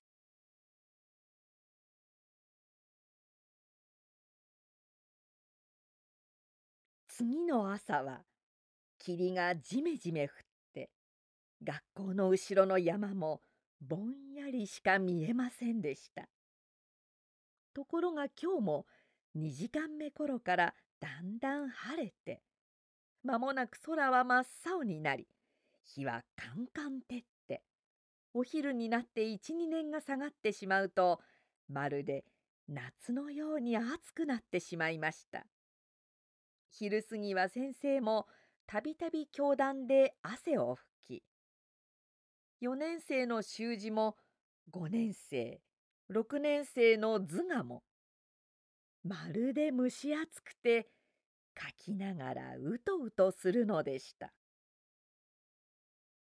授業が済むとみんなはすぐ川下の方へ揃って出かけました。かすけが「また三郎水を呼んにいがねえか？小さいやつと今頃みんな言ってるぞ」と言いましたので三郎もついていきました。そこはこの前上野野原へ行ったところよりももう少し下流で右の方からも一つの谷川が入ってきて少し広い河原になりすぐ下流は大きなサイカチの木の生えた崖になっているのでした。おーいと先に来ている子供らが裸で両手を上げて叫びました。一郎やみんなは河原のネムの木の間をまるで徒競走のように走っていきなり着物を脱ぐとすぐドブンドブンと水に飛び込んで両足をかわるがわる曲げてダーンダーンと水を叩くようにしながら斜めに並んで向こう岸へ泳ぎ始めました。前にいた子供らも後から追いついて泳ぎ始めました。三郎も着物を脱いでみんなの後から泳ぎ始めましたが途中で声を上げて笑いました。すると向こう岸に着いた一郎が髪をアザラシのようにして唇を紫にしてワクワク震えながら「あまだ三郎なして笑った?」と言いました。三郎はやっぱり震えながら水から上がって「この川冷たいな」と言いました。まだ三郎なして笑った？一郎はまた聞きました。三郎は「お前たちの泳ぎ方おかしいや。なぜ足をダブダブ鳴らすんだい?」と言いながらまた笑いました。うわーと一郎は言いましたがなんだか決まりが悪くなったように「石取りさねが?」と言いながら白い丸い石を拾いました。するする子供らがみんな叫びました。俺そりゃあの木の上から脅すからなと一郎は言いながら崖の中頃から出ているサイカチの木へスルスル登っていきました。そして「さあ脅すぞ一二三と言いながらその白い石をドブンと縁へ落としました。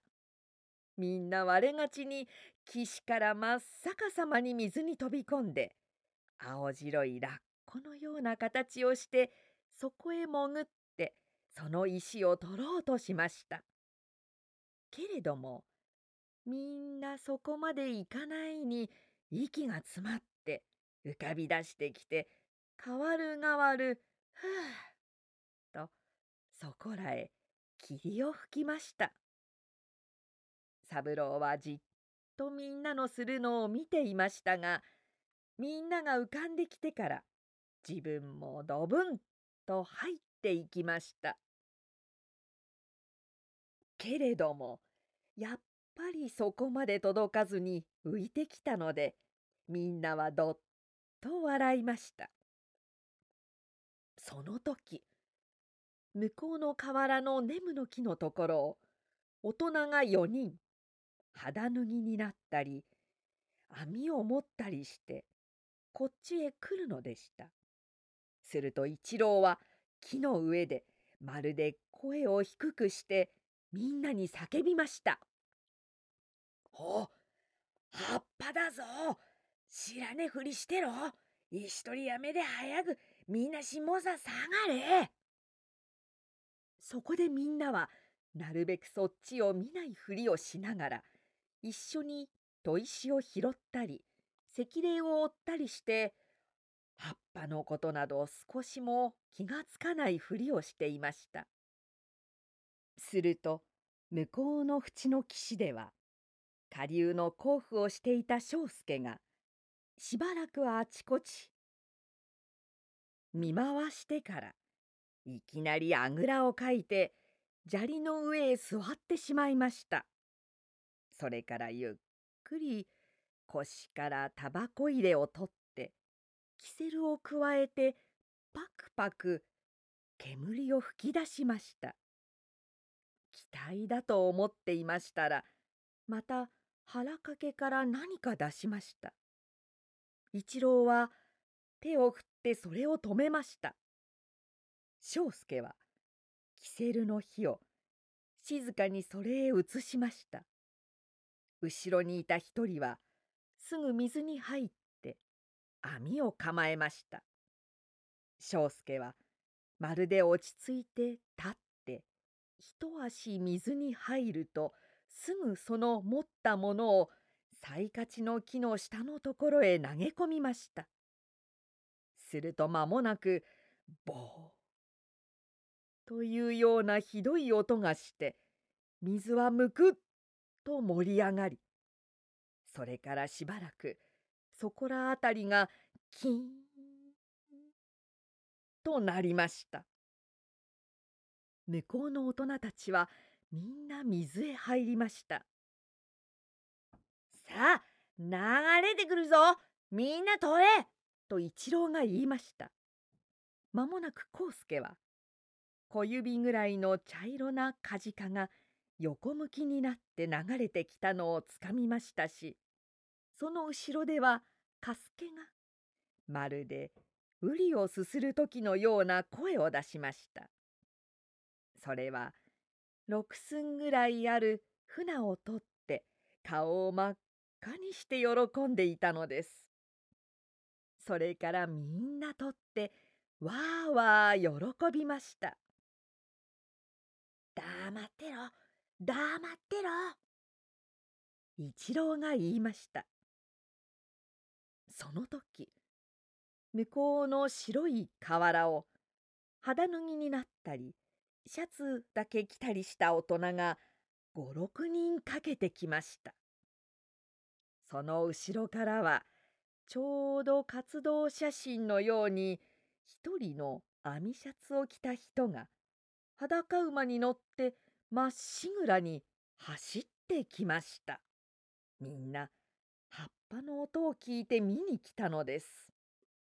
庄助はしばらく腕を組んでみんなの取るのを見ていましたが「さっぱりいないな」と言いました。すると三郎がいつの間にか庄助のそばへ行っていました。そして中くらいの船を2匹「魚返すよ」と言って河原へ投げるように置きました。すると庄助が「なんだこのわらしやきたいなやつだな」と言いながらじろじろ三郎を見ました。三郎は黙ってこっちへ帰ってきました。庄助は黙ってまた上流へ歩き出しました。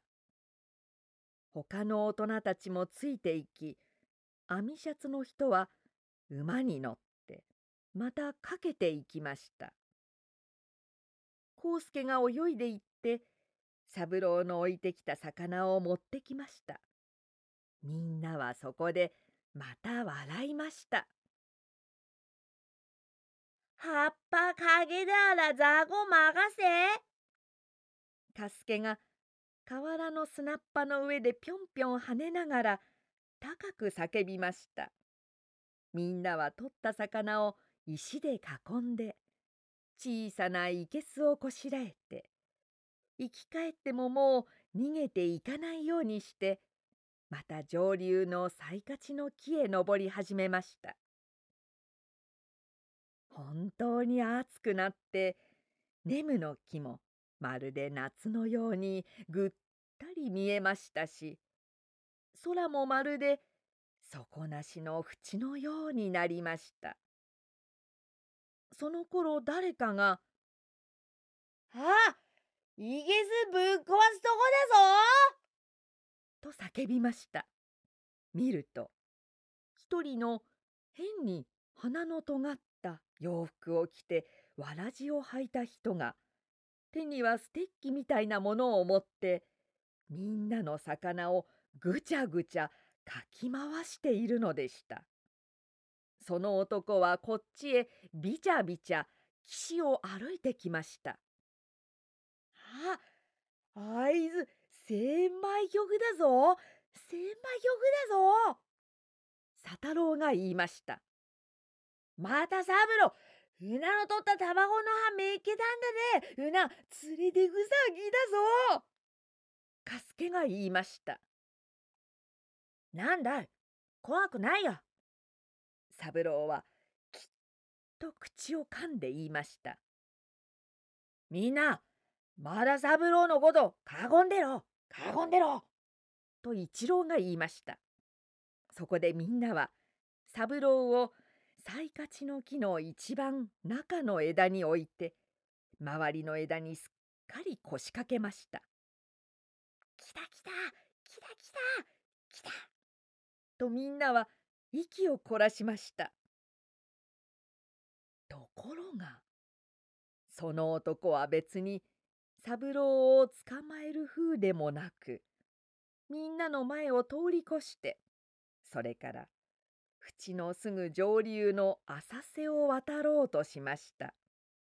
それもすぐに川を渡るでもなくいかにもわらじやキャハンの汚くなったのをそのまま洗うというふうにもう何遍も言ったり来たりするもんですからみんなはだんだん怖くなくなりましたがその代わり気持ちが悪くなってきました。そこでとうとう一郎が言いました。お俺先に叫ぶからみんな後から123で叫ぶ子だ。いいかあんまり川を汚すなよ。いつでも先生言うでねえか。1、2、3。あんまり川を汚すなよ。いつでも先生言うでねえか。その人はびっくりしてこっちを見ましたけれども何を言ったのかよくわからないという様子でした。そこでみんなはまた言いました。あんまり川を汚すなよ。いつでも先生言うでねえか。鼻の尖った人はスパスパとタバコを吸う時のような口つきで言いました。この水飲むのか。ここらでは。あんまり川を濁すなよ。お俺先に叫ぶからみんな後から123で叫ぶ子だ。いいか？あんまり川を濁すなよ。いつでも先生言うでねが。一、二、三。あんまり川を濁すなよ。いつでも先生言うでねが。その人はびっくりしてこっちを見ましたけれども何を言ったのかよくわからないという様子でした。そこでみんなはまた言いました。あんまり川を濁すなよ。いつでも先生言うでねが。鼻の尖った人はスパスパとタバコを吸う時のような口つきで言いました。この水飲むのか、ここらでは。あんまり川を濁すなよ。いつでも先生言うでねえか。鼻の尖った人は少し困ったようにしてまた言いました。川を歩いて悪いのか？あんまり川を濁すなよ。いつでも先生言うでねか。その人は慌てたのをごまかすようにわざとゆっくり川を渡ってそれからアルプスの探検みたいな姿勢をとりながら青い粘土と赤砂利の崖を斜めに登って崖の上のタバコ畑へ入ってしまいました。すると三郎は「なんだい僕を連れに来たんじゃないや」と言いながら真っ先にドブンと淵へ飛び込みました。みんなもなんだかその男も三郎も気の毒なようなおかしなだらんとした気持ちになりながら一人ずつ木から跳ね降りて河原に泳ぎついて魚を手ぬぐいに包んだり手に持ったりして家に帰りました。次の朝授業の前みんなが運動場で鉄棒にぶら下がったり棒隠しをしたりしていますと少し遅れて佐太郎が何かを入れたざるをそっと抱えてやってきました。なんだ？なんだ？なんだ？とすぐみんな走って行って覗き込みました。すると佐太郎は袖でそれを隠すようにして急いで学校の裏の岩穴のところへ行きました。そしてみんなはいよいよ後を追って行きました。一郎がそれを覗くと思わず顔色を変えました。それは魚の毒もみに使う山椒の粉でそれを使うと葉っぱと同じように巡査に抑えられるのでした。ところが佐太郎はそれを岩穴の横の茅の中へ隠して知らない顔をして運動場へ帰りました。そこでみんなはひそひそと時間になるまでいつまでもその話ばかりしていました。その日も10時ごろからやっぱり昨日のように暑くなりました。みんなはもう授業の済むのばかり待っていました。2時になって5時間目が終わるともうみんな一目散に飛び出しました。佐太郎もまたざるをそっと袖で隠して康介だのみんなに囲まれて河原へ行きました。三郎は加助と行きました。みんなは町の祭りの時のガスのような匂いのむっとする眠の河原を急いで抜けていつもの最勝ち淵に着きました。すっかり夏のような立派な雲の峰が東でむくむく盛り上がり最勝ちの木は青く光って見えました。みんな急いで着物を脱いで縁の岸に立つと佐太郎が一郎の顔を見ながら言いました「ちゃんと一列に並べ。いいか。魚浮いできたら泳いで行って取れ。取ったぐらいやるぞ。いいかちゃんと一列に並べ。いいか魚浮いてきたら泳いで行って取れ。取ったぐらいやるぞ。いいか?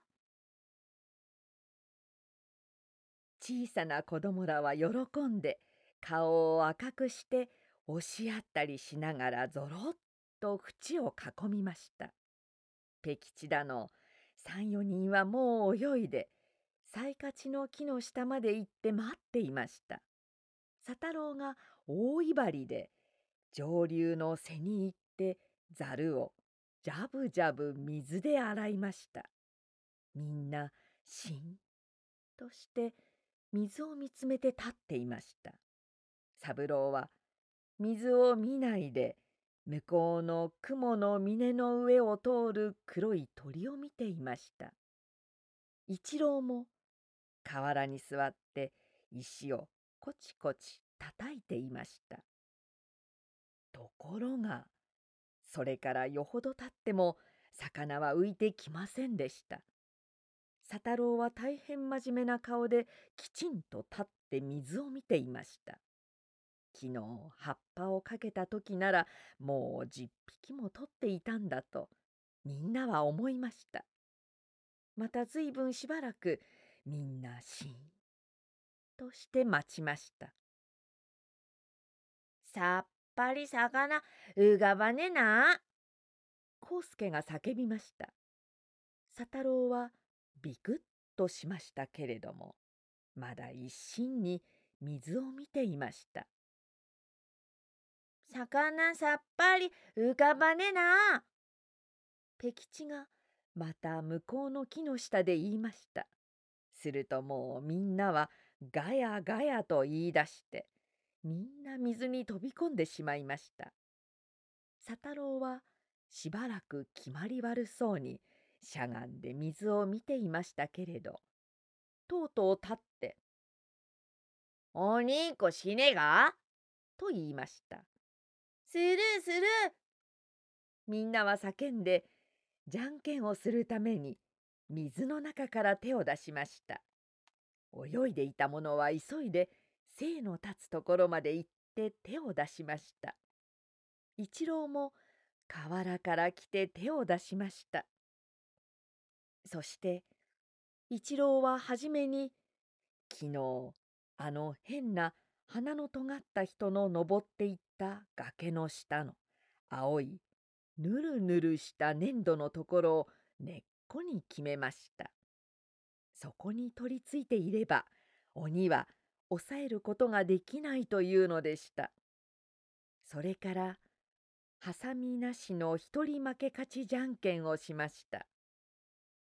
ところが越次は一人ハサミを出したのでみんなにうんと生やされたほかに鬼になりました。越次は唇を紫色にして河原を走って気さくを抑えたので鬼は二人になりました。それからみんなは砂っぱの上や縁をあっちへ行ったりこっちへ来たり抑えたり抑えられたり何べんも日光しました。しまいにとうとう三郎一人が鬼になりました。三郎は間もなく吉郎を捕まえました。みんなはサイの木の下にいてそれを見ていました。すると三郎が「吉郎くん君は上流から追ってくるんだよ。いいか?」と言いながら自分は黙って立って見ていました。吉郎は口を開いて手を広げて上流から粘土の上を追ってきました。みんなは縁へ飛び込む支度をしました。一郎は柳の木に登りました。その時吉郎があの上流の粘土が足についていたためにみんなの前で滑って転んでしまいました。みんなはわーわー叫んで吉郎を跳ね越えたり水に入ったりして上流の青い粘土の根に上がってしまいました。まだ三郎こかすけは立って口を大きく開いて手を広げて三郎をバカにしました。すると三郎はさっきからよっぽど怒っていたと見えて「よし見ていろよ」と言いながら本気になってザブンと水に飛び込んで一生懸命そっちの方へ泳いでいきました。三郎の髪の毛が赤くてバシャバシャしているのにあんまり長く水に浸かって唇も少し紫色なので子供らはすっかり怖がってしまいました。第一その粘土のところは狭くてみんなが入れなかったのにそれに大変つるつる滑る坂になっていましたから下の方の四五人などは上の人につかまるようにしてやっと川へ滑り落ちるのを防いでいたのでした。一郎だけが一番上で落ち着いて「さあみんな」とかなんとか相談らしいことを始めました。みんなもそこで頭を集めて聞いています。三郎はぼちゃぼちゃもう近くまで行きました。みんなはひそひそ話しています。すると三郎はいきなり両手でみんなへ水をかけ出しました。みんながバタバタ防いでいましたらだんだん粘土が滑ってきてなんだか少し下へずれたようになりました。三郎は喜んでいよいよ水を跳ね飛ばしました。するとみんなはぼちゃんぼちゃんと一度に滑って落ちました。三郎はそれを片っ端から捕まえました。一郎も捕まりました。カスケが一人上を回って泳いで逃げましたら三郎はすぐに追いついて押さえたほかに腕をつかんで四五辺ぐるぐる引っ張り回しました。カスケは水を飲んだと見えて霧を吹いてごぼごぼむせて「おいらもうやめた。こんなおにっこもう死ね」と言いました。小さな子供らはみんな砂利に上がってしまいました。三郎は一人サカチの木の下に立ちました。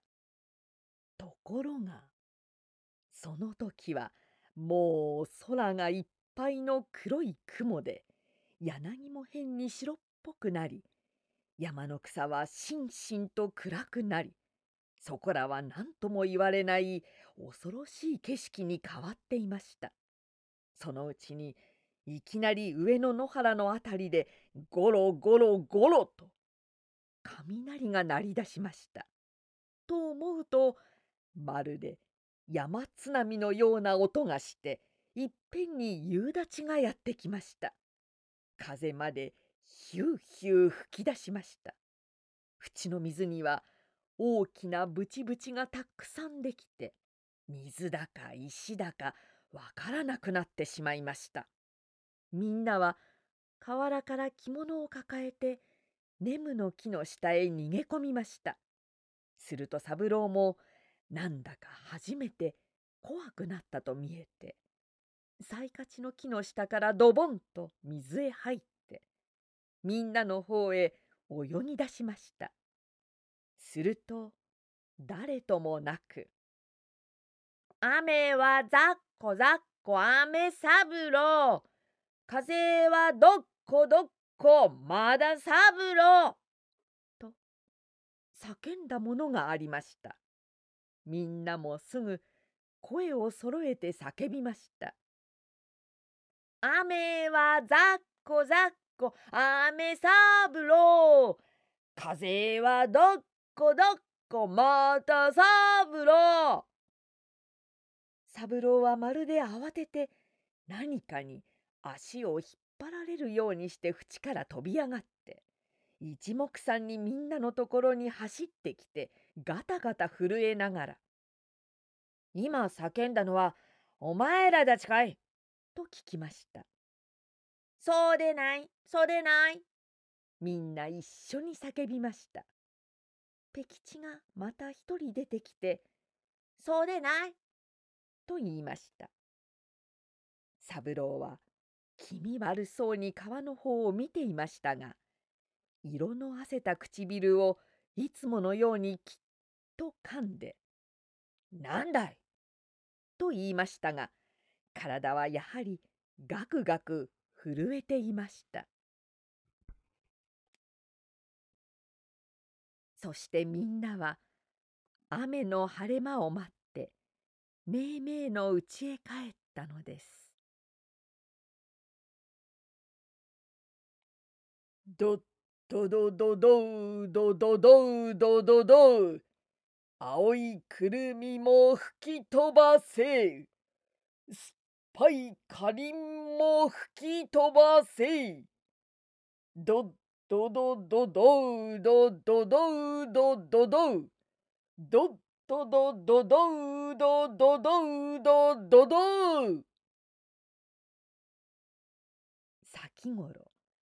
三郎から聞いたばかりのあの歌を一郎は夢の中でまた聞いたのです。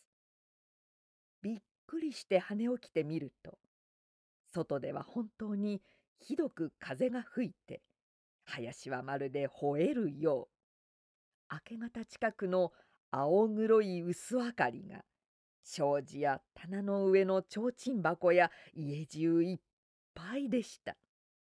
一郎は素早く帯をしてそして下駄を履いて土間を降り馬屋の前を通ってくぐりを開けましたら風が冷たい雨の粒と一緒にどっと入ってきました。馬屋の後ろの方で何か戸がバタッと倒れ馬はブルッと鼻を鳴らしました一郎は風が胸の底まで染み込んだように思ってはあと息を強く吐きました。そして外へ駆け出しました。外はもうよほど明るく土は濡れておりました。家の前の栗の木の列は変に青く白く見えてそれがまるで風と雨とで今洗濯をするとでも言うように激しく揉まれていました。青い葉も幾枚も吹き飛ばされちぎられた青い栗の伊賀は黒い地面にたくさん落ちていました。空では雲が険しい灰色に光りどんどんどんどん北の方へ吹き飛ばされていました。遠くの方の林はまるで海が荒れているようにゴトンゴトンとなったりザッと聞こえたりするのでした。一郎は顔いっぱいに冷たい雨の粒を投げつけられ風に着物を持っていかれそうになりながら黙ってその音を聞きすましじっと空を見上げました。すると胸がさらさらと波を立てるように思いました。けれどもまたじっとそのなって吠えてうなってかけていく風を見ていますと。今度は胸がどかどかとなってくるのでした。昨日まで丘や野原の空の底に澄み切ってしんとしていた風が今朝夜明け方にわかに一斉にこう動き出してどんどんどんどんタスカロラ海溝の北の端をめがけてゆくことを考えますともう一郎は顔がほてり息もはあはあとなって自分までが一緒に空をかけていくような気持ちになって大急ぎで家の中へ入ると胸をいっぱい張ってて息をふっと吹きました。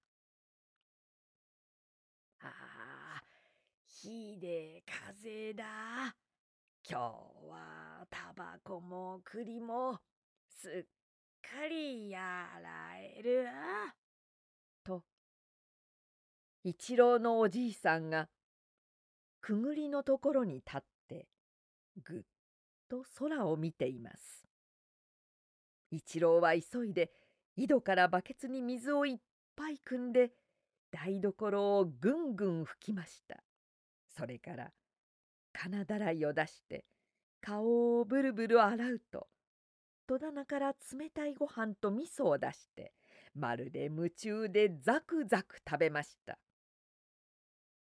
一郎、今おつゆできるから少し待ってたらよ。なして今朝そんなに早く学校へいがねやないべが。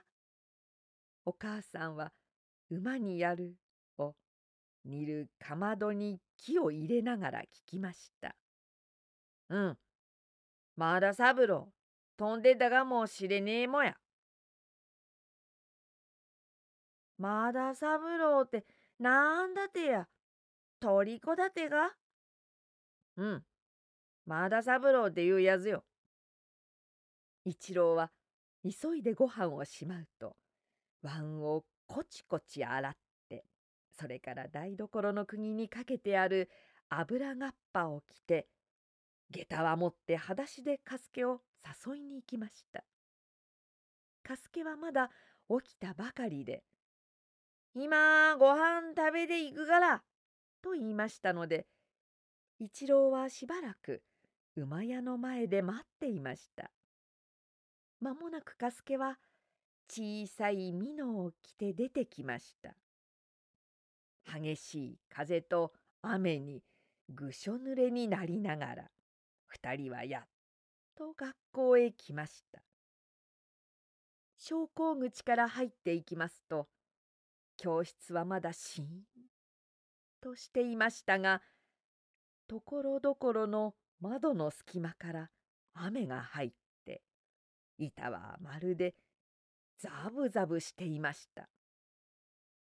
一郎はしばらく教室を見回してから「かすけ下りして水はぐべな」と言って白ぼうきを持ってきて水を窓の下の穴へ吐き寄せていました。するともう誰か来たのかというように奥から先生が出てきましたが不思議なことは先生が当たり前の一重を着て赤いうちわを持っているのです。大変早いですね。あなた方二人で教室の掃除をしているのですか。先生が聞きました。先生、おはようございます。一郎が言いました。先生、おはようございます。と、かすけも言いましたが、すぐ。先生、まだ三郎今日来るのすか？と聞きました。先生はちょっと考えて、また三郎って、高田さんですか？ええ。高田さんは昨日お父さんと一緒にもう他へ行きました。日曜なので皆さんにご挨拶する暇がなかったのです。先生、飛んでいたんすか？とカスケが聞きました。いいえ、お父さんが会社から電報で呼ばれたのです。お父さんはもう一度ちょっとこっちへ戻られるそうですが、高田さんはやっぱり向こうの学校に入るのだそうです。向こうにはお母さんもおられるのですから。なして会社で呼ばったべす？と一郎が聞きました。ここの森武殿の鉱脈は当分手をつけないことになったためなそうです。そだないね。やっぱりあいつは風の又三郎だったな。カスケが高く叫びました。宿直室の方で何かゴトゴト鳴る音がしました。先生は赤いうちわを持って急いでそっちへ行きました。二人はしばらく黙ったまま相手が本当にどう思っているか探るように顔を見合わせたまま立ちました風はまだ止まず窓ガラスは雨粒のために曇りながらまたガタガタ鳴りました。